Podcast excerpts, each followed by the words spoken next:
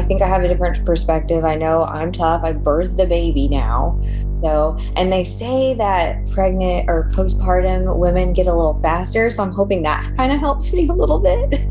Um, and just like, I just want to be able to get back to like just from the ground and build myself up because I want to run for myself. Like all this stuff that I'm telling you about that I want to do is not for a sponsorship, not for the likes, it's for myself. So just really going in with, yeah, a different mindset and just knowing like I am a mom now. This is a, a hobby that I'm pretty I'm pretty good at. I just want to see how much my body can push its limit and not have any other pressures, external pressures put on me. Hello, podcast world. Welcome to episode 51 of Run Chats with Ron Runs NYC.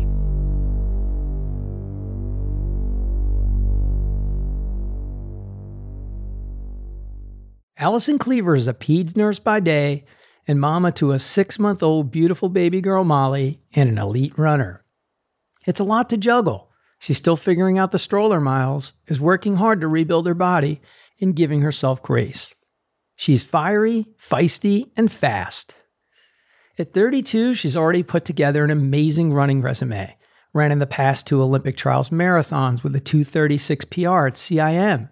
Won the Indy Monumental Half at a time of 112.47, 533 pace per mile. And bigger things lie ahead. Someone with those running creds usually had a prodigious high school career, was highly recruited to a top university, and hit the pro circuit. I think that's what makes Allison's story so interesting and inspiring. She didn't start running until 16. In her youth, she tagged alongside dad on her bike on his two mile loop and ran it for the first time in the third grade. They bonded, she enjoyed the feeling it gave her, started at 16, and never looked back ran two years of high school. Then mom calls Coach Sisson on his second day on the job at University of Texas to ask what it takes to run there. He tells her mom he'll keep an eye out, watches her run, likes her fire, tells her he believes in her and wants her on the team. From a dream to run at UT to making it as a walk on against all odds. They formed a strong nine year partnership and he became a key mentor. Allison says Steve was awesome and his energy helped me propel to the athlete I am today. After moving to Houston in 2016 for nursing school before coming back home to Austin, Allison met and began working with another great coach, Steve Magness, and they're accomplishing great things together today. I'm so excited to follow Allison's inspiring journey to another Olympic Trials Marathon qualifier and the fastest version of herself. I hope you all enjoy this one as much as we did, so let's dive on in and take a listen.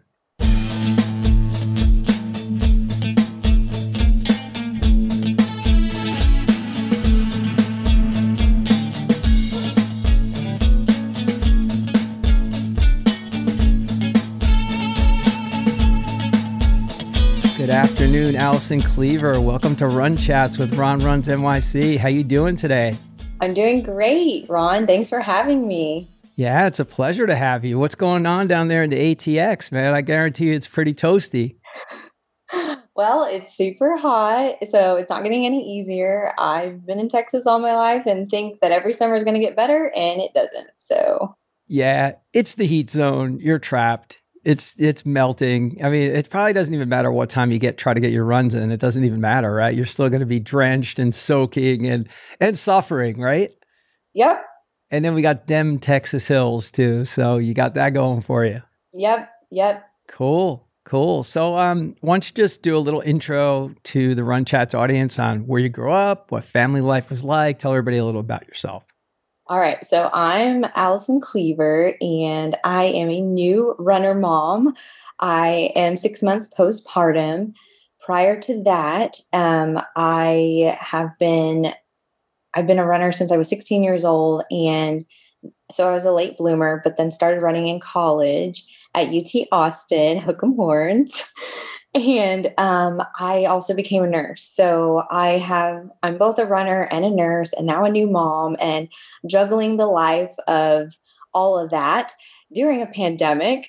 So there's a lot of things that have been changing, and just a lot of the unknown is crazy. So um, just trying to take it one day at a time and enjoy my the, the different hats that I wear. So love it. A lot of moving parts. And if I remember correctly, you're a pediatric nurse, right?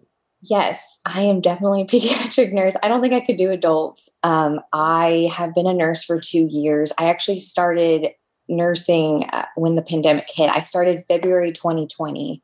Uh, so last year, right before the shutdown. So I got super lucky. And also, with all the changes, have just become a nurse at just a weird time and just, just, you know, the changes that happened with COVID have been just every every day something's new. Yeah, absolutely. Hard hit beyond belief. And, um, you know, working with young young children, you know, makes it even that much more, you know, more stress is there in the situation, uh, particularly when parents, you know, really can't even get in the room and all of those things that really aren't people that aren't involved in healthcare. And I work in healthcare technology myself, so I understand those stresses and levels.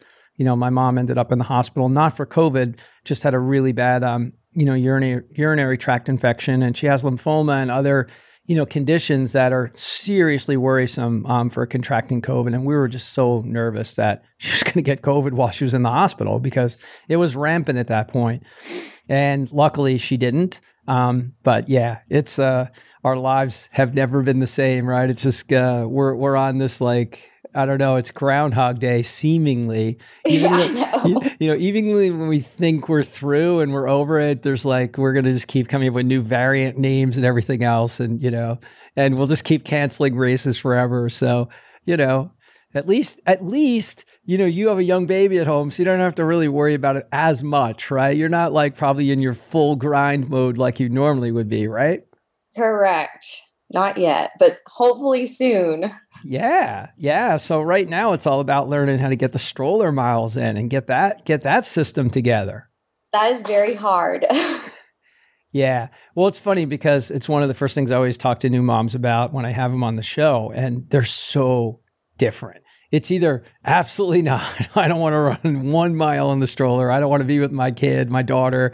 I want to just get away from the house and leave you know the new baby with with husband and and or grandparents or whomever's there you know to get that break. And others are just like so into the stroller miles. And you know obviously i didn't have any babies but i am a dad. And those miles man were the most precious ever. And i will never forget a good buddy of mine had just turned 40 and they just had their first. Um, he was a dad you know stepdad too her other uh, daughter. And he just remembers me talking about it over and over and over again because I remember, I mean, my son's feet would be flipping up and down in the stroller and he'd be belly laughing. I'm going up and down the hills of Central Park and he just loved it. And other kids don't. You know, you just, you really don't know. You don't know until you get out there and you get your routine and you got to figure out what you're going to pack in the stroller and all the other stuff and what time you're going to go and what's, what's a good time for them to nap. Because usually once they get moving, sleep happens, which is a good thing, right? Yes. Yes. yeah, because mom needs sleep. I mean, you know, sleep is not easy to come by when you're working on the pediatric nursing floor and you got a newborn. So, you know, you gotta you gotta squeeze it in there where you can, right? Mm-hmm. Yes, yes. So let's talk a little about how sports as a kid, because I know you were super well rounded and you were really into dance, which is uh, I love it, man. I'm most I think I've had pretty much something some a little bit of everything on this show, but not as not the variety of dance that you were into. So tell us a little bit about that. So my sister, so my big sister was in dance when she, my mom put her, my parents put her in dance like when she was, I think three or five. So they kind of did the same thing with me. I started dance when I was three and was in ballet, all the things, point, jazz, tap, ballet, or I already said that, um, hip hop. So I was doing that all throughout um, through high school, and I never was in any kind of other sports. I wasn't in soccer, um, which was kind of funny because they put my big sister in soccer, and I think I think a softball too. So that I actually never got to experience those other types of sports. So when I guess with my dad being a runner and him noticing that I could I had pretty good endurance. I got into running um, at 16, so pretty late. But yes, I have some dance moves, and I can I still I can still own a dance floor till this day. So I'm, I haven't lost all my dancing ability. This is so clutch. I mean, you know, we are we are going to YouTube at some points. If you want to bust out, if you want to bust bust out some moves before you roll out of here, you know, it'll definitely be. Uh, we'll probably get way more views on YouTube if you go that route. I mean, you know, who knows, or or or not. I mean, we we really don't know. We're just going off what you're saying at this point, but it's it's super cool. So you had a sister who did some team sport but also dance and you were you were dancing obviously your dad was the runner so the dad your dad was like the hook in and learning a little bit about that you had endurance and what's going on so were you guys tight did you guys like connect with running or like through running or how, how did that work yeah, we actually did because there was a two mile route around my house that my sister and I would bike with my dad while he ran. And he figured two miles isn't that long for him. Like we could easily do it as young girls. And whenever we came back home, my sister would be dying and I'd be like, Dad, I'm ready to go again. like, let's go again. And he was just obviously he was tired. So he's like, No, Allison, we'll wait. So that's when he kind of knew. And with that and and him seeing that excitement I had for, I mean, just being able to bike pretty easily, he then when I got older, which probably was in maybe mid elementary school is when he took me on my first run with the two mile route that we did. And we kind of just slowly started doing that as a father daughter. And I just realized how much like, wow, this is awesome. I like it sucks kind of like during it, but like I love the satisfaction being done. Super cool intro to the sport. Um, it's absolutely the best uh, you can't you can't beat that kind of connection, whether it's with your mom or dad, or it could be many times it's an older sibling too, in larger families where somebody just really looked up to an older sister or brother who was into it and got into it, and that's how they kind of found their way in. Um, but your family connection, you got a lot of runners in your family.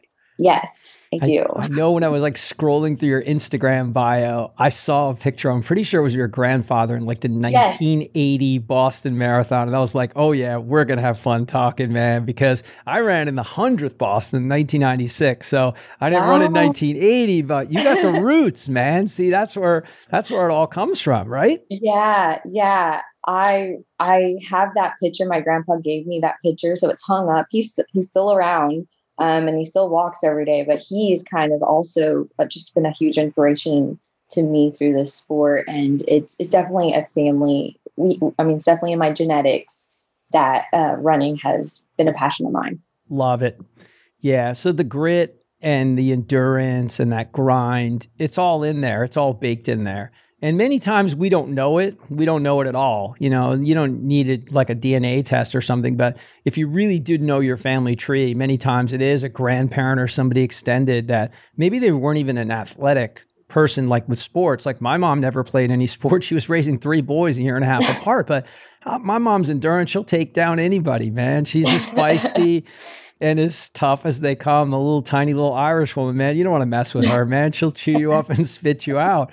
And you know multiple cancers lymphoma everything. And then she ended up getting covid because she lives with my younger brother and you know they all got it because there's no way when one person in the household gets it everybody's getting it. I don't care how diligent you're being. And you know she ended up having the highest pulse oxygen out of all of them while they were you know going through it while they were home quarantining. And she she just like rolled out of there. She's going to be 89 in like 2 weeks so yeah. Wow. So you get it. You got your dad, you got your grandpa, and I got basically I get the endurance stuff from my mom. So it's pretty cool. and then you get to pass it down. And uh and you know, with kids, I mean now you've got you know, basically a few, is it six months old? A few months old? Is yeah, it, six months. So 6 mm-hmm. months. My God, so young. So you're like a billion years into the future before you could even try to put that influence on her. It's a, it's a, it's a girl, right? You have a daughter, right? It is a girl. What's, yes. what's her name? Her name's Molly Cleaver. Molly Cleaver. So we don't know yet what, what's up for Molly, but we're just going to let Molly roll whatever way she goes. And hopefully those stroller miles will get her thinking like this is this is what I want to do. I want to I want to rip it like mom and uh, I want to be speedy. So um so in high school that was it late in high school when you actually started actually running? As i know you ran at ut which is a huge place to run by the way. So we're gonna we're gonna definitely dig in there. But so you, you must have started running in high school first right? Yeah i started summer before my junior year of, uh, of high school. I started i started very late. That is really late. Okay. and how did it go? It went well. So I actually started because my dad found an ad from my high school newspaper about cross country tryouts were happening like later that week. So my dad called the coach, the high school coach, and said, Hey, my daughter Allison, like she kind of runs a little bit. You know, I think she's good, but uh, she we're interested. Like, how? Like, what do we have to do? And then the coach was like, "Well, she can be on my JV team. Like, we get we welcome everyone. Like, can't guarantee that she's top seven, but she's more than welcome to join." So I came to practice, and I was the second fastest girl, and just rolled everyone. And I got put on varsity like a couple weeks later. I had to kind of prove myself, but my high school coach just was in awe of what ha- like what he was seeing. That is that's super cool. And um, I think one of the things I enjoy the most and I'd love to get guests to open up about is, you know, our connections with sometimes it it is a running coach specifically. It could be a history teacher, a science teacher, someone who really encourages us to write or find develop artistic skills. But he was he was definitely somebody you admired, right? Your high school coach and somebody you still look up to, right? Yes, hands down. So we got to give him a shout out. Yes. Toby Howell, the man, the OG. All right. So there's your OG. So we got him. And then we, you know, so from there, you know, you walk on, well, everybody walks on in high school. Um, but I mean, you're, you don't even really know you're going to be on JV. You're in two weeks, you're on varsity and you're ripping it and you're doing really well. And uh, what ended up being like your favorite stuff? Were you were you like mile, two mile? Were you doing steeple? Were you doing DMRs? Like what what were you doing? Like in high school, we just had the two mile. Okay. So it wasn't 5K like it is now. And but two miles felt like forever. And it's funny how like that's a joke now. but yes, I was a, a predominant two miler. Sometimes I dabbled dabbled into the mile, but just longer the better. Got it. And uh, the the UT situation, getting a, getting a run for for the Longhorns, which is epic, by the way. Um, were you recruited? Did you make it there as a walk on? How did that process work for you? Yeah, so that's funny. So my mom actually called Steve Sisson on his second day. That's the sorcerer, by the way.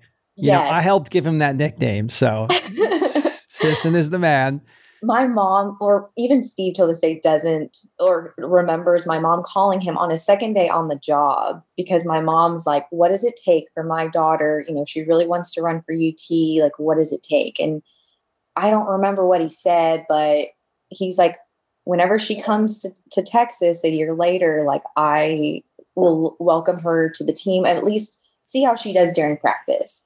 So i joined the team i did a practice and then he pulled me aside. He goes, I want you on this team. So I was like, holy moly, like I'm running for, and I've always wanted to be at the University of Texas. Obviously, you know, it's the biggest and the best school in Texas, um, or in the nation rather. And I wanted to be a part of that. I wanted to be at a big school. I wanted to just, I knew I wasn't done with running because I ran so late. I started so late. So I knew I had more left in me. And I was just thanks to Steve, he believed in me and I was able to compete all four years. And I, those are the best years. That's awesome. What a, what a great story. Uh, Steve is uh, one of a kind, man. Love that, love that dude. Um, and by the way, you you ripped your 236 for everybody at home at CIM, your Olympic trials qualifier. Actually, your second Olympic trials. You qualified for two, but I was out there at CIM um, and I had a really, I had a really dear friend, um, whose dad had passed away, who was like her, you know, running guru and just supported her so much and loved her relationship with running and was like her biggest fan. And when he passed, she just got this uh, inspiration that she wanted to run CIM for him and she wanted to to get a BQ and she'd run Boston before and you know, the race was closed out. There was like no more entries. And she's like, you know, everybody run, you can get me in the race. I'm like, what are you talking about? I don't know anybody at CIM. I ran it like, you know, 20 years ago. And, you know, just as weird as the world can be, I literally just cold called the race director. I got him on the phone, told him the story. He got us entries. I came out, I ran with her. And as, uh, as crazy as it was, um, I had run all six marathon majors that year. So only seven people in the world did it. So I was pretty fried. Like when I got out there, I was just like, I hope she doesn't really want to run fast. Like I hope she just wants to chill. And I think around 14, she was just feeling really good and she was so controlled and she just got a little ahead of me and I was just like, "Oh, this is good. I can just like hang out here and watch her." And then I, all cuz you know CIM, it's a long straightaway and you're ripping 236, you were probably with a sick fast group, you know, running your time, but I could see her the whole way and it was only maybe like the last mile or two where she got about I don't know, a minute or two ahead of me. And I I was happy because I knew if anything had happened, I'd see her. You know, there's nowhere for her to go if she got stuck or got a cramp. And she crushed it. She got a PR. She got her BQ. And then when it was over, we all hung out and partied. And then I did I did the pod with Steve. So that is oh, nice. totally awesome. So we were chilling. He met Kaisa and you, you know, your mom cold calls Steve and says, I want my daughter to run for UT. Oh, it's no problem. It's just like one of the biggest uh, track programs in the US. Really, it's absolutely no problem. Hello, mom. Let me just join the party here. Let's make this happen. Totally the best. Just you can't you can't make it up, man. It's the best. Mm-mm. But yeah. he was looking out for you, right? So he was that that call got him to at least be aware of who you were, right? And then you showed up and he must I know I know how Steve is. So Steve is a guy, he likes fiery people, man. He likes feisty people. He likes people who oh, are not afraid to mix it up and he will go to you and challenge you and push your buttons and Oh, I know. You know so you oh yeah, you do know. You ran for the dude for 4 years. But so that that was a good fit for you, obviously. Mm-hmm. Um, and I find it interesting. So you had great success there. You enjoyed your experience. I mean, as far as running, was there any like special meets or NCAA stuff or anything you look back on, obviously, other than just having a wonderful opportunity to run for a great university? Yeah. You know, I I had some I guess pivoting moments while I was there. I mean, I ran a really at that time running 35 for 10K was huge on the track. And I did qualify for the NCAA regional meet twice. So that was really big because it was like you kind of never saw a walk on be able to achieve that. I unfortunately never scored at the Big 12 meets, but I I think I got ninth. I, I know when you score, you get eight. So it was a little bit disappointing, but I knew again that I was still representing um, my team, and I had such a, a, strong connection with the girls on my team that that just meant so much to me that uh, I was even being able to train with these girls who were recruited from Texas, who were these fast girls that I used to like that you name dropped, and I was in awe, and I'm here like running next to them. That was pretty dang cool.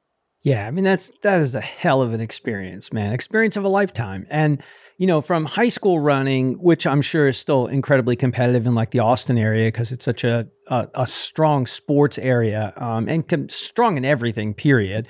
Music, food, we got it all going on down in the ATX, man. I'm yeah, I'm due do. I'm due for another visit to go hang, hang out with some of my rogue buddies and you know just check in, man. I miss everybody. Who doesn't Who doesn't miss travel and racing and just like coming down to party? But um, what a what an awesome experience. So you go from like a you know literally just joining high school running like almost halfway through to like walking on to UT, a major major university that's competing for like NCAA championships.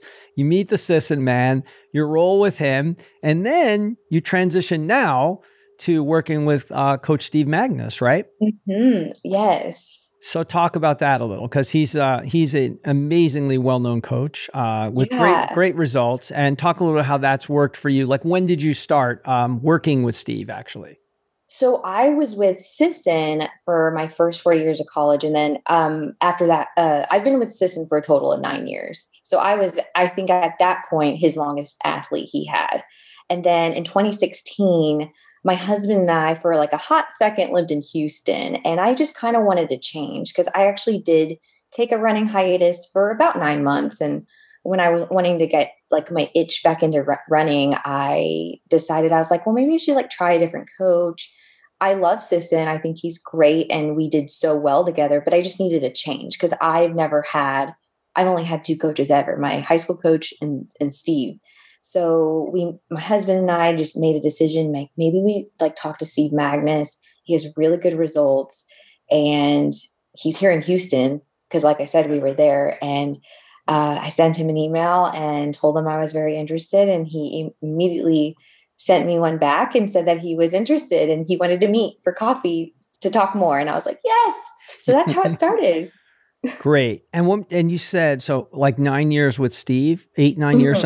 And did you say 2016 you started working with? Yes. Okay. So yeah. So you've got now got a bunch of years together with Steve Magness. And, you know, they're um, both amazing coaches, obviously. Both have ama- incredible resumes, but obviously very different like personality styles. So, um, sure. you know, sometimes it it's just what we need. And first off, you were in Houston, so you were in a different place. And um, I personally understand that wanting to like be in the room with somebody once in a while. And obviously, I have a podcast now with Zoom, and here we are. We can wave to each other and chat, yeah. and you could break dance later if you want.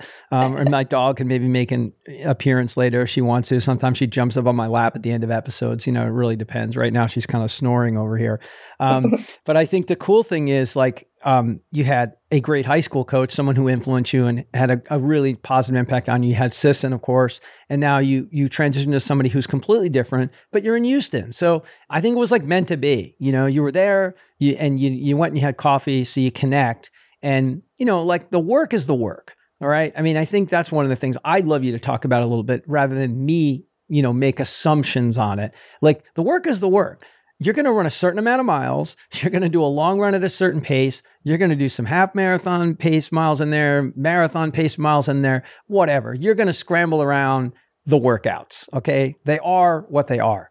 Okay. What, what's different is, you know, how well does the coach know how you're doing, how you're handling the volume, how you're handling life stresses, going through nursing school, you know, all of a sudden becoming a nurse during COVID time. So, like, how are they adjusting to your life, having a new baby now. So, talk a little bit about how that experience was for you and like you know because it was a new you know you had to start that relationship brand new with uh with coach magness yeah so with all that being said me me becoming a nurse at the time he kind of knew not to yes he's very different than sisson in the fact that he knows that um he's he's not as a um what do you say just not as feisty as Steve, but he understands that now that I'm a post collegiate professional athlete, if you will, uh, um, trying to train, he knows that there's, at least with me, he knew there was more, uh, more to life than running.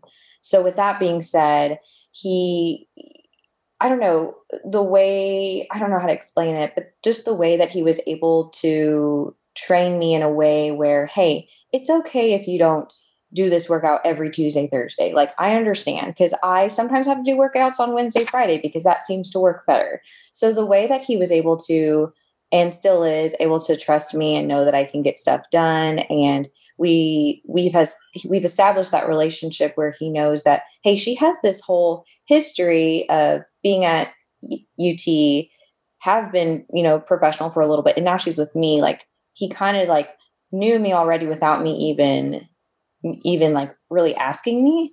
And even Steve Sisson had told me like, hey, if you want Ma- Magness to call me or like let me know anything about you or like need to describe to him about you and and as an athlete, I like tell him to call me. I'll be more than willing to talk to him about you.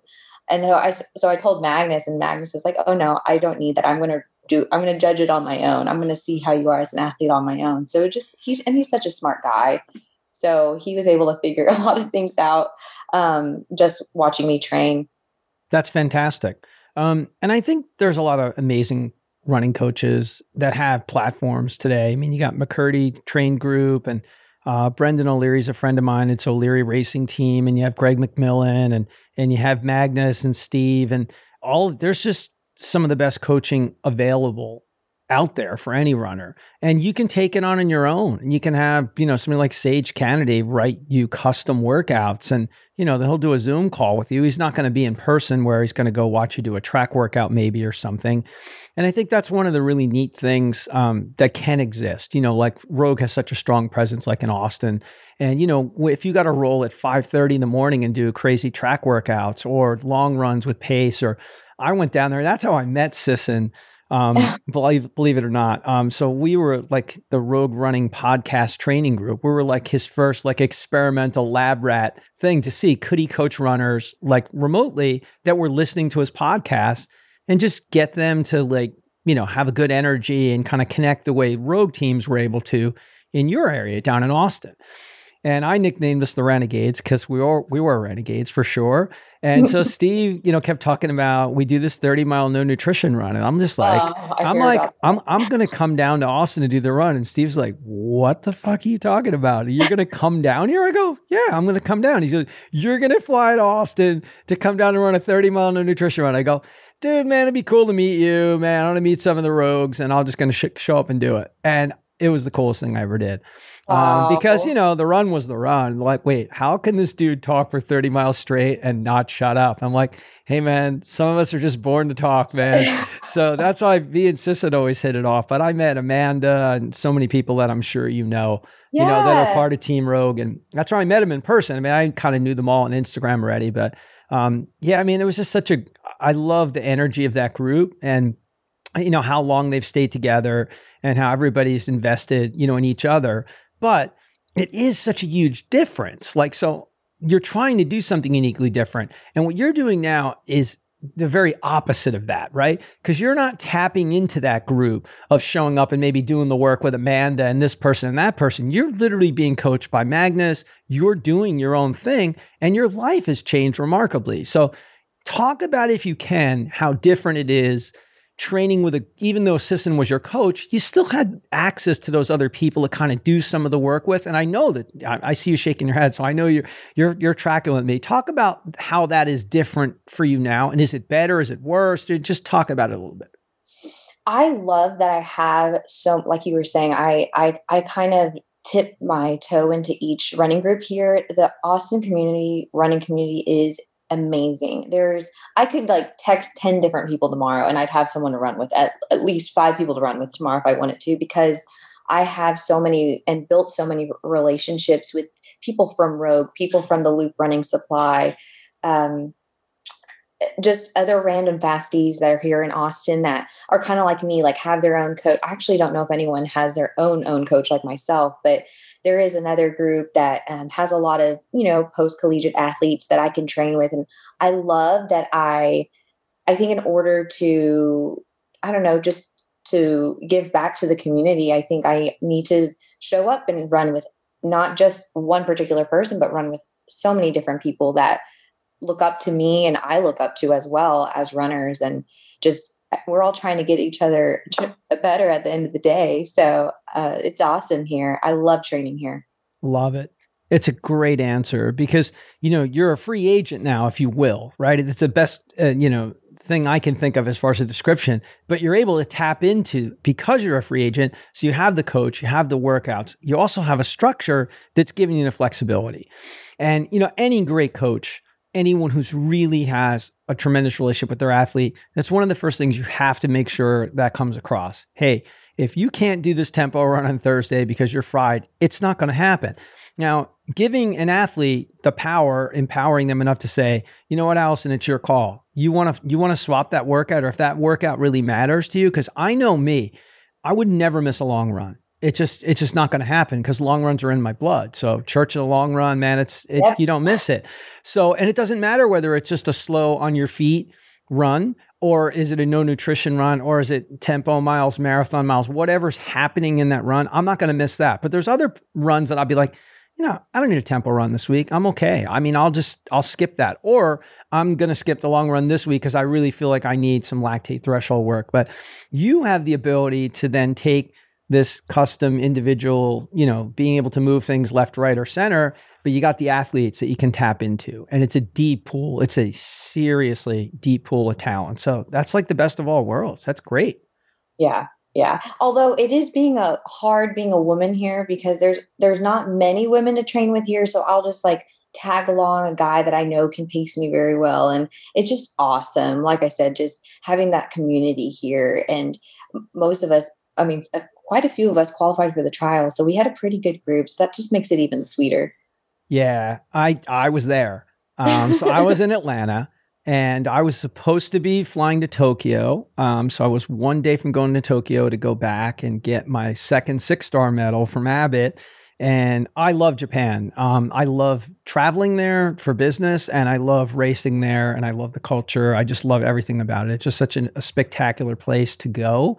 And I know you were supposed to run in a marathon in Japan with some other um, fasties from down your way. Uh, I think Kate and some other runners from down there were supposed to run in that marathon. So um, if you get the chance again, if you get that opportunity again, I can tell you firsthand, take it because it's a, it's just it's a remarkable um, country to visit. It's the cleanest place I've ever been. It's just so amazing to see these temples that are thousands of years old and and learn about you know how they designed the wooden floors in the center where the emperor lived that they would creak intentionally if somebody somehow got through all the defenses that they got inside, it would intentionally make noise to like wake them up or alert them as like the oh, last wow. warning. So, um, what an amazing uh, experience going there a few times. But I was one day from going. The flight cancels. The whole COVID thing is starting. Atlanta, the race you ran in your second trials, becomes the last real race that happens anywhere. I mean, not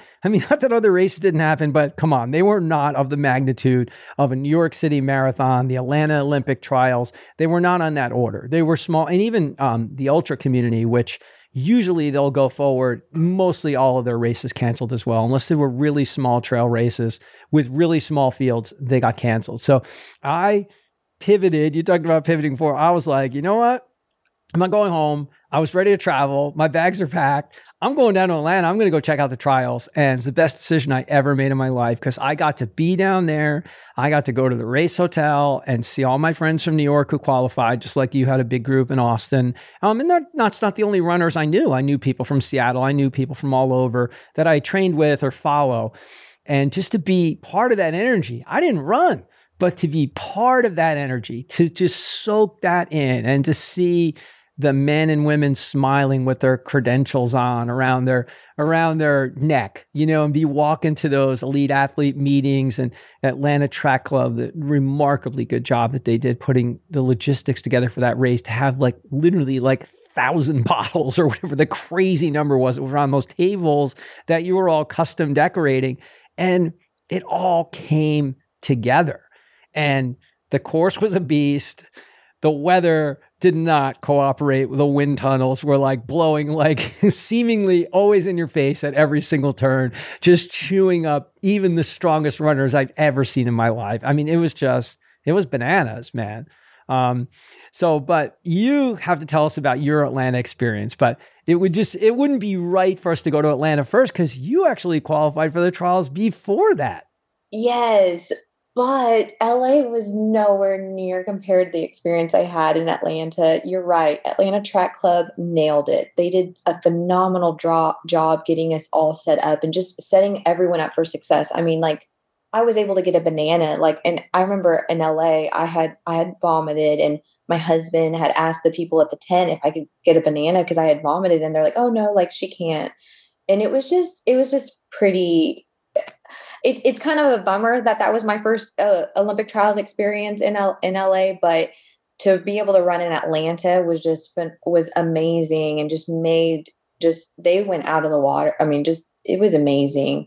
And not to mention, my husband's from Atlanta, so I my husband's family got to see me. So I had a huge group and my parents, and it was it the support was amazing. My race itself was terrible. So, hey, I, I have to tell you, almost every person that I've had had on that ran there, I mean, it's just it just beat the living hell out of all of them. Um, there were I've had a few people on that actually ran somewhat close to what they had hoped for. Uh, some didn't even finish at all because um, quite a few people didn't finish. You know this, um, and certainly when you get to the upper end of the elites, which you know you understand the difference of what they're competing for because for them many times there becomes that decision when they're in 18th or 20th place at like the 18 mile mark and they realize they could try to qualify for the 10,000 meter trials you know a track town or somewhere else you know in the back of their mind they're like i'm not doing this anymore and that doesn't mean they're weaker than you me or anyone else or softer or anything like that. It just means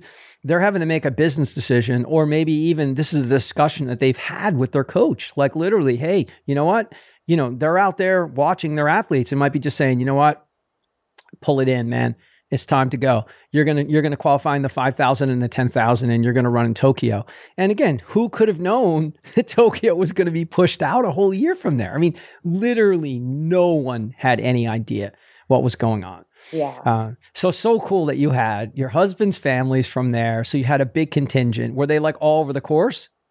I mean, they tried to be. They had signs for me and everything, and I mean, it was awesome. Like just just having that, knowing that, oh, they're here for me, like this is freaking cool. And I'm excited to see where the next trials is going to be, man. That's exciting to hear. What do you think the number is going to be?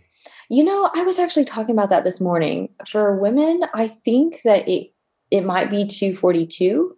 I think it should be 242 personally. Uh, I don't really have an A standard because I think if you're in, you're in, but that's, I think it's what it should be 242. Yeah, I think that's a really good number. That's a good guess. Um, I don't think they're going to drop it too much because I think they love the fact that there was such a huge contingent of women there, and it's great for the sport. It's great promotion. Um, it's great energy, and I mean, it was crazy. I mean, you had women out there that were running that were uh, they looked like they were ready to deliver their babies. There was a couple of them that were out there, and I was just yes. like, "Wow, this is unbelievable, man! This is this is awesome beyond belief." But we were all over that course, man. It was just, it was just the energy was like crazy. It, it was, I was like crying, like running because it was so cool. Like just thinking about how like the masses of people just yelling in your face. People don't even know who you are and they're cheering for you. And it's, it was amazing. I, I think that's one of the exceptional things about the trials is everybody has their name on their on their singlet. And that's a nice change. And even if you are really at the upper end of elite, sure, you're gonna you're gonna have your name on your bib more times than not. But a lot of those women and men that ran in that race, it may have been their very first time. It may have been their second time or their third time, and certainly not in a race that big. They may have had it in like the Pittsburgh Marathon where they're from, where they're expected to win or maybe have a shot to be top 10 and they've got their name. But it's a big difference when you're out there rolling with the best women and the best men in the world, and the television cameras are on, and it's the Atlanta Track Club, and the Olympics are on the line. So it was, uh, it was just intense in the best possible way. And the crowds were awesome. I mean, the crowds were like so juiced and so into it. And um, like I said, the the wind, the wind was brutal, man. Yeah, it was pretty bad. yeah. Didn't it feel like it was in your face the whole time? Yes. And I found myself, I have pictures of me leading a pack, and I'm just thinking, like, I'm not doing anyone like I'm not being helpful to anyone behind me because I'm so short. Like I'm five one. Like someone trying to to go behind me isn't i'm not doing anything. Like the wind's hitting me but it's also hitting you because i'm very tiny. Yeah so you weren't going to do the kipchoge move when he like turned around and just yeah, bla- right. blasted galen rupp. Like you never see kipchoge, kipchoge ever get mad. He just like gave him the oh. look like dude what are you doing man? Get the hell out of here man. Get off my heels. And it's like i think i'll just drop a 1435 5k in it at 35k and say goodbye everybody. I'll see you guys later. Oh. and then he's standing around at the finish line like he just did like a 20 mile training run at like eight minute pace. Like they're all keeled over. They're laying on the ground cramping hobbling away. And he's like got his kenyan flag wrapped around him like with the with the 10000 megawatt smile like hey what's up everybody? Yeah I just went on my you know my jog yeah. my 26 mile jog you know. There you go. There you go. Awesome. So Atlanta was an amazing experience. Maybe not the day you wanted, but that was the case for literally, I, I mean, other than Aliphine and and Molly and a handful of other people and Galen and you know most people, you know even even Des, you know one spot off and fighting so hard, but just could not couldn't close in the end and make that gap up. So that's um you know, so you've had two experiences for a young runner to have run two Olympic trials. That's pretty awesome, man. That's pretty and also pretty rare. Yeah, thank you.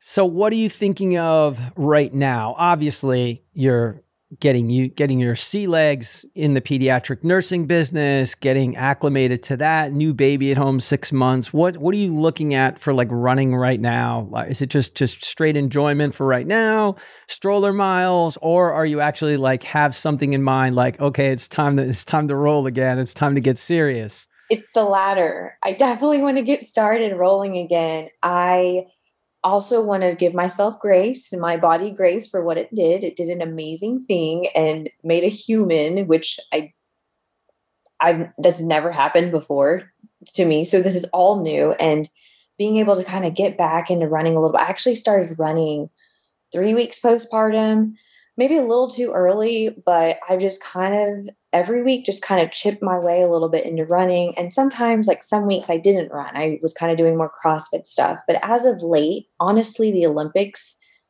being uh, in July really kind of jolted me a little bit. Like, dude, if you want to make 2024 you trials, you got to get started again. So just kind of seeing the Olympics, the track, the marathon just kind of jolted me a little bit in a like feisty way. Like I'm ready to get back. So I am I kind of jumped into a little workout last week with one of my girlfriends and I'm I'm kind of just chipping my way each day. Every day is a new day. I never really know what how much I'm going to run. It's kind of by feel, but definitely when it gets cooler, I want to be running. Um, I want to think about my next race, which I think I'll, I'll probably race next next spring is what I'm leaning towards. I think that's enough time, but right now I I'm I'm definitely trying to enjoy it, but also like I'm ready to roll. I really am. I'm really antsy right now. Love it. So the juices have started flowing, which is what you want because yes. you can't force this. As you said, you just you just had your first baby. I mean, you went through all of that. Um, you know, postpartum is real. Um, had a number of guests come on and talk about it. So there's so much emotion going on, and um, figuring out where everything fits um, and figuring out how your body feels and why it doesn't feel the way it used to, or how long is it going to take if it ever feels like it used to. And then just what does running feel like now? And then, you know, the miles and the stroller. Um, but all of a sudden, the Olympics um, sometimes that's just what we need. We need something to ignite us. And, you know, even though it was annoying as hell half the time that on Instagram you already know who won a race and you haven't even watched it yet, it's just like, are you kidding me? If I find out one more result before I get to watch it, I'm going to like lose my mind. It's like, thank you. I know who won the 5,000 meters and I know who set a world record. I'm like, are you kidding me? Like, can I watch one of these races without knowing the result? Um, yeah. But it did get the juices flowing. I know I know what you speak of. And what's unique, which has never happened before because of COVID, is we're not four years away. We're three years away because exactly. of the extended year with Tokyo being pushed out 12 months. So you don't have quite as much time, but in a way, I actually would think that's better. If it was me and I was in your shoes and I was competitive and had run it, you know, and maybe not had my best race, but had run an incredible race at 236 at CIM, to get there. And that is your current PR, right? Yes, yes. And do you have a marathon in the spring picked out? Have you talked about this with uh, with Magness, or are you guys just like kind of going to let it come and you know do some work along the way? Yeah, kind of let it come. It's you know I've kind of thought about maybe doing grandma's next June even because that gives me even more time. It's just hard because I know that we uh, we have like a short window of when the Austin weather is amazing, and that window is is from like November till like maybe April, and so it kind of. I know I thought about Houston Marathon in January, but then I was like, ah, I don't know. There's too many unknowns, but I definitely have been eyeing something. I feel like there needs to be something on the calendar that kind of just is like, okay, let's let's we have it here. Let's start training. Um, but right now I don't have anything definitive. Got it. Got it. Well, did you see that London is now announced for fall marathon again next year because of COVID? So oh. Lon- London is usually one week after Boston. Um, it's usually six days apart or it's 13 days apart because Boston's always on the Monday. It's on Patriots Monday.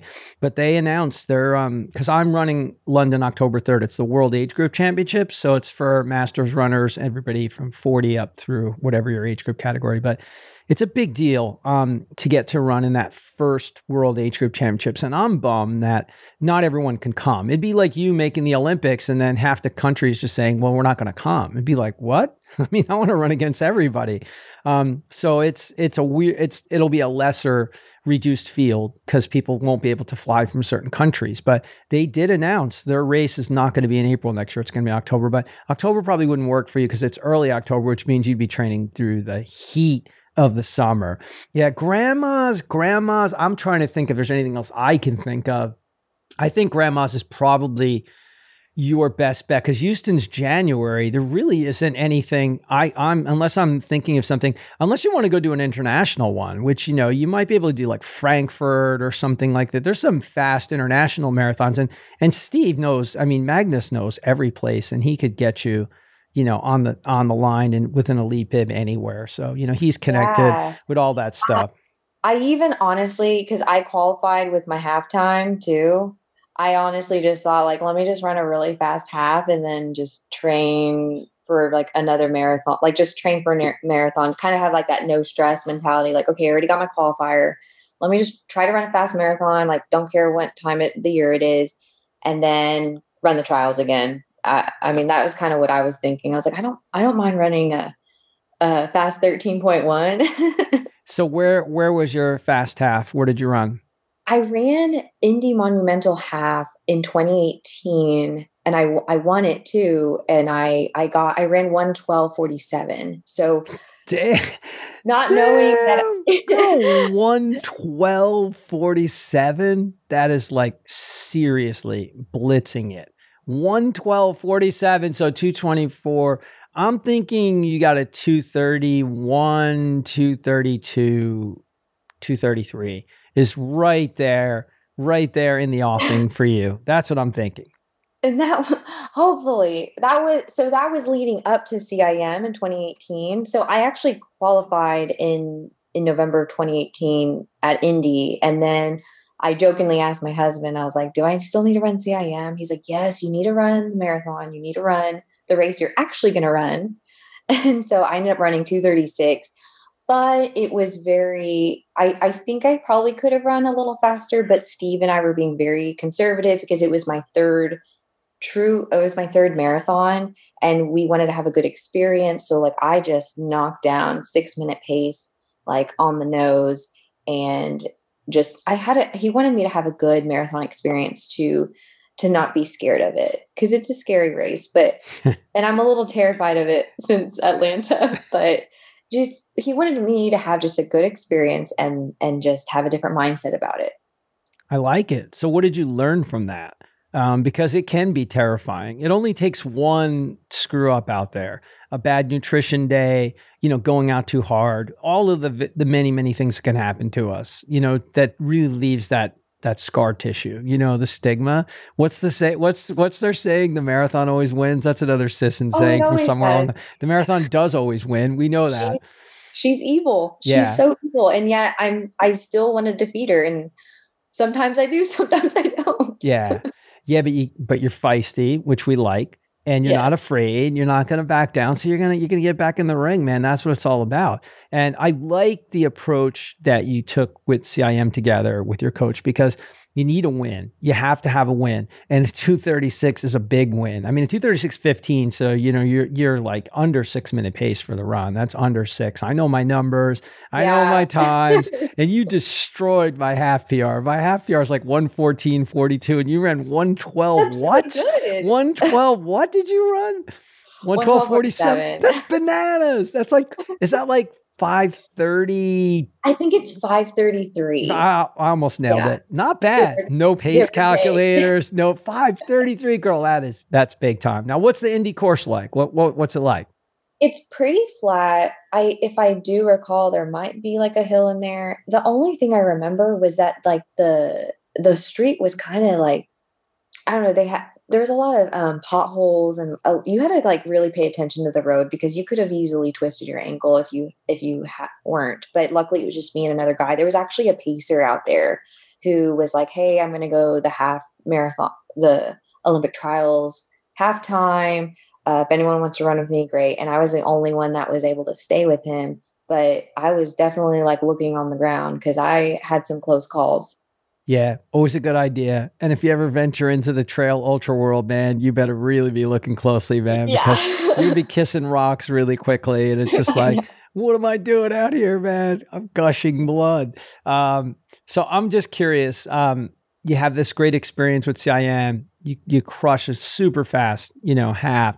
Like, do you think it's more about working on mindset with with Magness from here? Like you guys working on game plans and mindset and just your resolve because obviously you have the toughness, you know, to stay in there and grind. I don't think that's even in question. Mm-hmm. Yeah, it's definitely just especially now, like I think I have a different perspective. I know I'm tough. I birthed a baby now. So, and they say that pregnant or postpartum women get a little faster. So I'm hoping that kind of helps me a little bit. Um, and just like, I don't know, I'm also, I also am not with Rabbit anymore. So I just want to be able to get back to like just from the ground and build myself up because I want to run for myself. Like all this stuff that I'm telling you about that I want to do is not for a sponsorship, not for the likes, it's for myself. So just really just going in with yeah, a different mindset and just knowing like I am a mom now. This is a, a hobby that I'm pretty I'm pretty good at. I just want to see how much my body can push its limit and not have any other pressures, external pressures put on me. Love it. Um, sometimes being unencumbered allows you to be you know you're freewheeling man. It's like house money. It's free money. You're not worried about rabbit or hoka or Oiselle or whomever. You know there's so many great sponsors out there particularly that support women's running um, and really are promoting that and they're doing great things. But you know sometimes it does have the opposite effect and yeah. everyone processes that stuff differently. Um, there's people that can go out there and say, like Gwen Jorgensen did, who won a gold medal, you know, in triathlon. You know, hey, I want to win the Olympic marathon. Well, people are like ripping her and shooting her down for that, and I'm just like, people, chill the fuck out. Like yeah. what what is not cool about this? Somebody just coming out and actually saying what they want to do and just like owning it?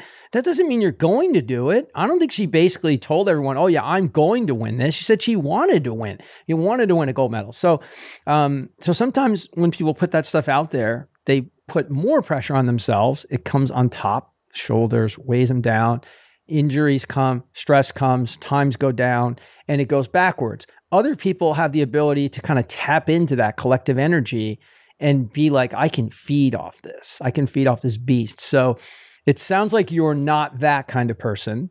It yeah. sounds like you're more, I need to know why I'm doing this. And it's one of the things I love getting into is like people need to understand their why. They need to understand what are they doing this for?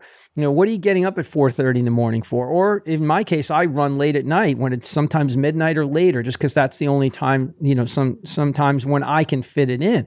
Um, but you have to understand that. And people think their why is I want to qualify for the Boston Marathon. No, that's not a why. That isn't anything even resembling a why. Okay, or I want to run in Olympic trials. No, I, it doesn't mean it isn't cool as hell to do it, but it's not your reason, man. It's not your purpose.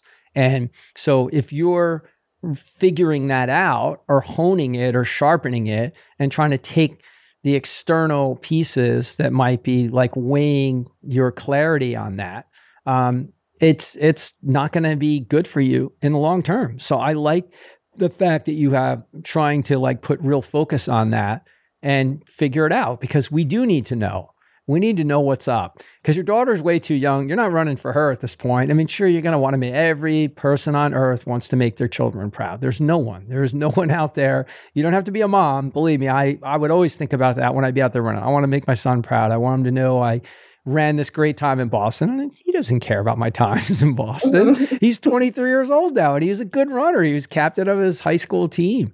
Um, but that's why it's got to be for you Okay. Mm-hmm. Not for your husband, you know, mm-hmm. not for your siblings, not for your mom and dad. Um, even if they're the ones who got you into it, it's got to be more deeply personal, right? Yep. Yep. Yeah. So good stuff going on for you. Big things coming down the pike. You'll figure out the timing. I think you might have to go international if you don't go.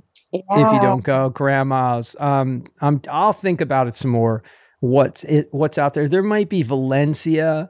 There's some really fast international marathons um, in terms of course, field. Um, Roberta Groner, I know pretty well from New Jersey, and she's also coached by oh, Steve yeah. Magness. So yeah. um, I know Roberta did. I'm trying to think if it was Frankfurt. She did a couple of international ones where um, Steve helped, and she also has. I think Steve ha- works with that same agent. I'm trying to think what his name is. He's a good guy.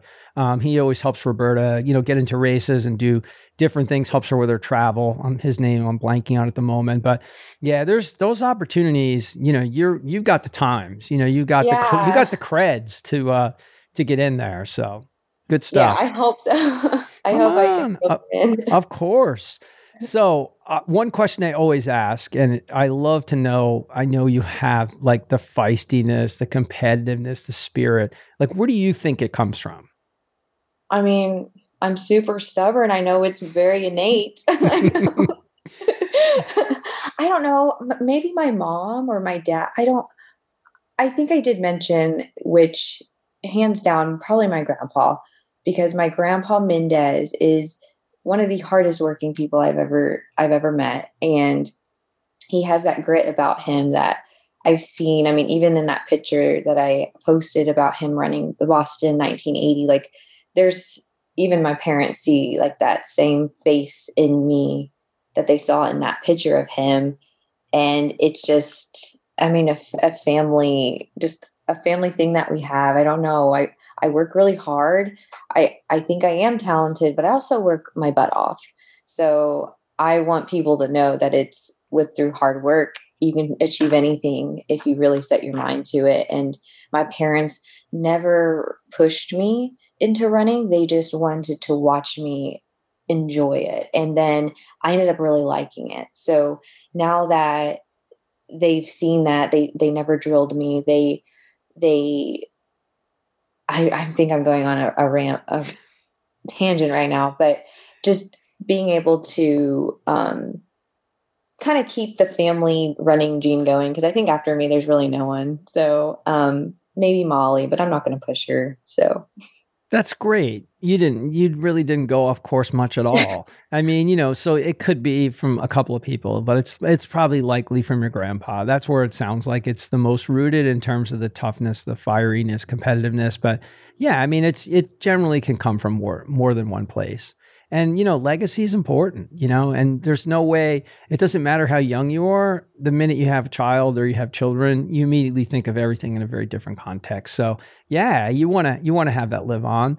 And I know, I mean, I'm, I'm so much further ahead of this whole curve, you know, than you or most of the guests I talk to. But, you know, my son's 23. His mom was a 253 marathoner. I coached her, you know, oh. and, um, you know, I ran a, a bunch of 240s and, um, you know, in my mid 30s, which is when I started running. I was a college baseball player. So I started way later than you um, wow. and just fell in love with the sport and still love it. I'm, you know, I'm in the 125th Boston. I ran in the 100th Boston. So think about how crazy that is. And, you know, um, so legacy is important, but my son was a good high school runner. But if we even thought about asking him to run with us when he was like 10, 12, he'd just look at us with the dagger. I was like, what?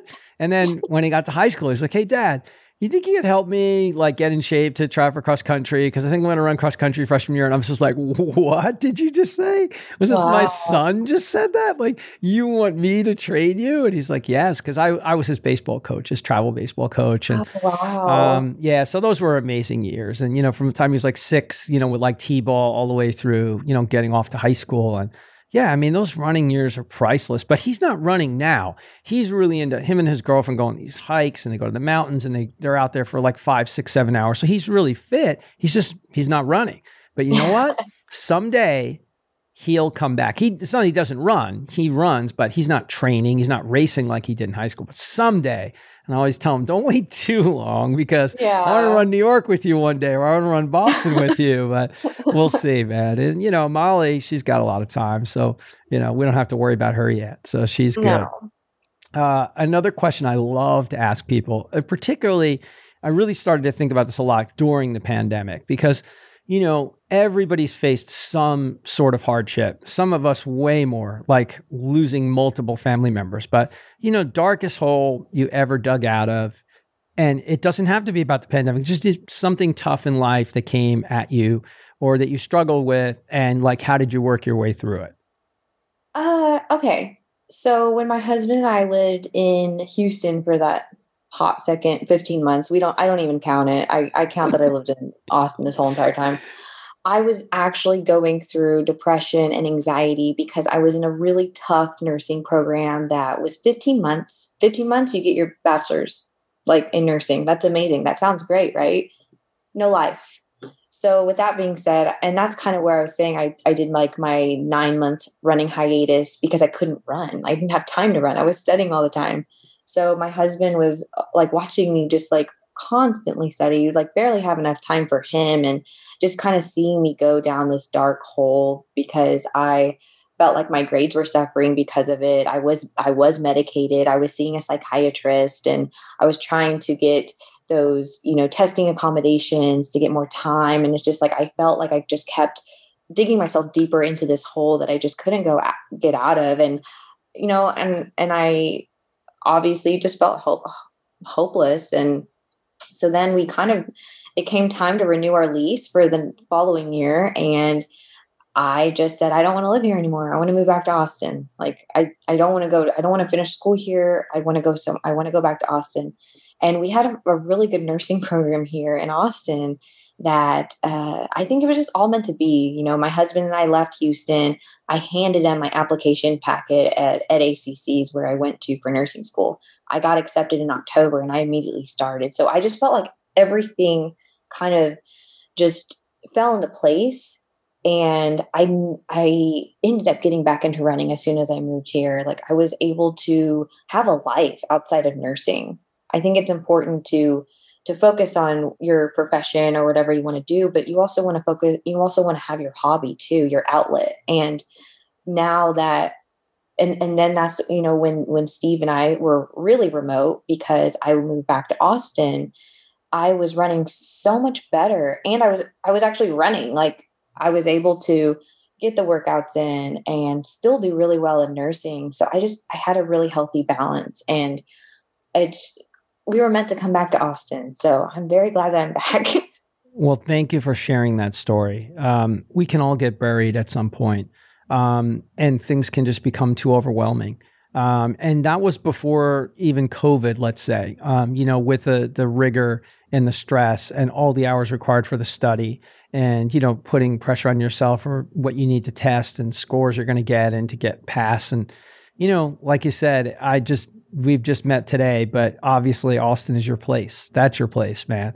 Um, you're a Texas gal, as you said, but no, it's Austin. It's all about Austin. So Houston, Houston's cool. I like Houston, but that's just not that's not where you're at home or comfortable. Um, and for me, it's like New York City for a really long time, but now I'm on the other side of the river, but I'm a four minute ferry ride across. So I have the best of all worlds. I get to run awesome. and see the lower skyline on my side or take the ferry across and go to that side. So it's like although it's not as far apart as Houston and Austin for you. So for mm-hmm. you, going back home, finding that other nursing program to finish it off, and then coming back to running was the thing that kind of all those elements together pulled you from a tough spot, a really dark spot, to back to being you. Mm-hmm. Mm-hmm. So good stuff. So thank you for sharing that.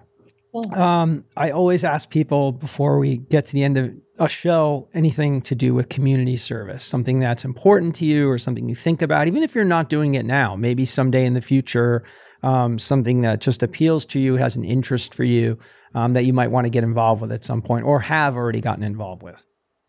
I definitely try. And that's funny you bring that up because I actually saw on Instagram that our Austin Half and Full Marathon has an ambassador program. And I thought about maybe participating in that because it's a way for me to give back. It's, I mean, my hometown race essentially, and it, it's always held in February of every year. And sometimes I race it, sometimes I don't. I think I've, I, I won it. I think I've won the Austin half twice. I'm never going to run the full ever.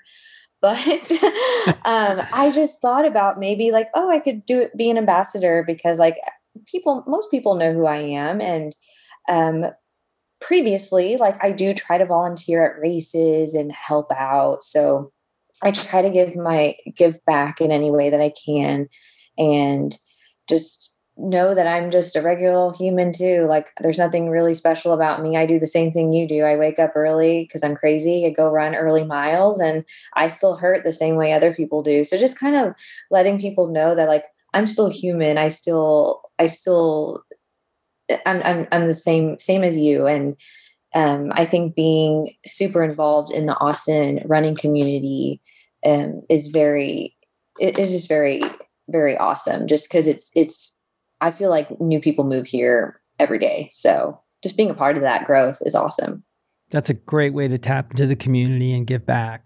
And you know, you could uh, do a talk, uh, sponsor a sponsor a run, do a shakeout run the day before the race, and then just when you finish the run, you know, have somebody somebody will spring for coffee and bagels, some sponsor would, and just sit around and talk, you know, talk about your Olympic trials experiences, talk about going through nursing school, having a baby. Like I guarantee every mom is going to want to hear everything you have to say. And you're right. It's it's a common thing that people say and think oh, she can run 532 pace for a half marathon. She must be like some superhuman freak or whatever. Um, no, she didn't start off running 532 per mile for 13 miles, man. A lot of work went into that. Changing your body, developing aerobic, becoming an aerobic powerhouse and a monster. Like it's years and years of work. Um, but yeah, people do. They they just have misconceptions about you know, really fit athletes, men and women all the time, and just think it comes easy. Nothing comes easy. Nothing yeah. ever comes easy. There's always a lot of work. Um, so kudos to you. That's a good opportunity for you to give back and do some stuff in the in in the ATX community, which I know is uh, near and dear to your heart. So, I just wanted to ask if there's anything we didn't get to that is near and dear to your heart, something that is like top of mind that you're thinking about that we didn't get a chance to talk about because I want to make sure I give you the floor, you know, here before we uh before we roll out. I don't I don't think so. I can't think of anything. I just there's so many unknowns about what the future holds. I mean, I don't even know if these world marathons are I mean, I know they could be happening. I know some are being, you know, with the vaccine and all that. Um, it's just we we live in a really crazy world right now. So maybe one day we'll come back to normalcy and things will be good and people will be out not wearing masks and you know everything will be awesome but other than that no i don't have anything else to say. Okay. Well you're right man. There is so much uncertainty um, and you know running is something that can ground us all. Um, whether you're my age at 60 or you're in your 30s or 20s and you're listening to the show um, it's something that we can use to help with our anxiety, our stress, um, to be goal oriented, to want to transform our bodies or our minds, whatever it might be. Um, we can use this amazing uh, gift. It is a gift. So never, ever lose sight of that. Every person that I'm speaking to today who's going to listen to the show, you never lose sight of it. It only takes one major injury in your life. I've been running for 30 years and never had a major injury and I had a stress fracture and I was out for four months. And when you can't run, when it's not an option because you're bitching about the weather because it's too hot or humid, or it's too cold, or it's too windy, or it's rainy all the time, or whatever nonsense you're putting out there when you put your Strava comments in for a run, just think about when you actually can't run.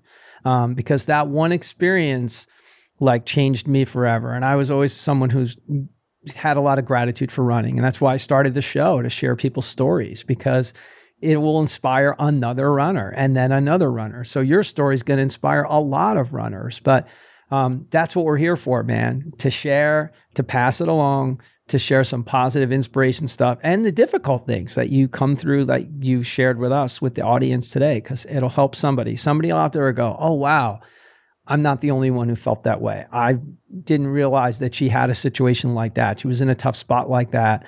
And moving to a place where she was more comfortable back home, doing the nursing stuff back home, and getting back into running back in Austin, which is your place, helped lift you back up and make you the person you are. And I always say the best version of ourselves.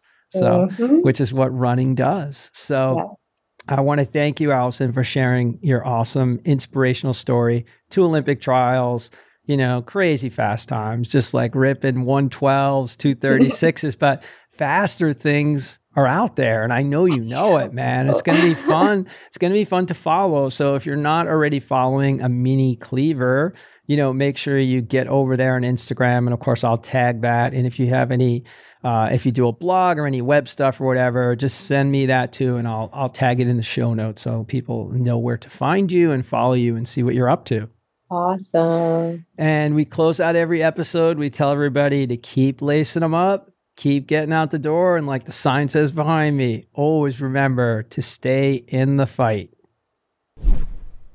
Wow, that was such a fun episode. I just love Allison's energy, her fire, and her grit. She has such a wonderful spirit. And I'm just super excited to follow along in her journey as she's cut her ties with sponsors, um, wants to run stress and pressure free, and really get back to her roots of why she's running, running for herself, and going after even bigger goals, chasing even faster times. I'm here for it all, and I can't wait to watch it unfold as she shoots for running in a third successive Olympic trials marathon. That is really, really heady company. So kudos to you, Allison, on the great things you're doing with your running. And as a pediatric nurse, trying to help people out on the healthcare side, young humans, we certainly appreciate all of your endeavors in that area. And also uh, trying to tap into that ATX Austin running community to work uh, with athletes there and possibly give some talks at some races and just really uh, reach out into the community and try to have more influence on other mom runners um, and could have a big impact. I really think that could be a big thing for you to really just grow your base down there and just strengthen your following. And also, most importantly, make you feel really good about yourself because anytime we're doing things from others, it always feels good. So let's keep doing more of that, peeps, in the Run Chats community. Let's keep sharing um, inspiring stories like Allison's Let's keep recommending great guests for the show.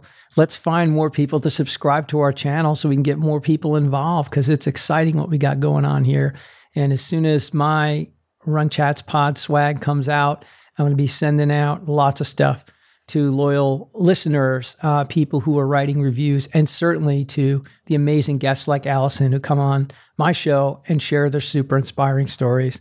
I pretty much have the best job in the world. It doesn't pay me anything, but it pays me in the best way of all, which is huge energy and inspiration. So thank you all for being part of the Run Chats fam. And as we say at the end of every episode, keep lacing them up, keep getting out the door, and always remember to stay in the fight, my friends. Peace out.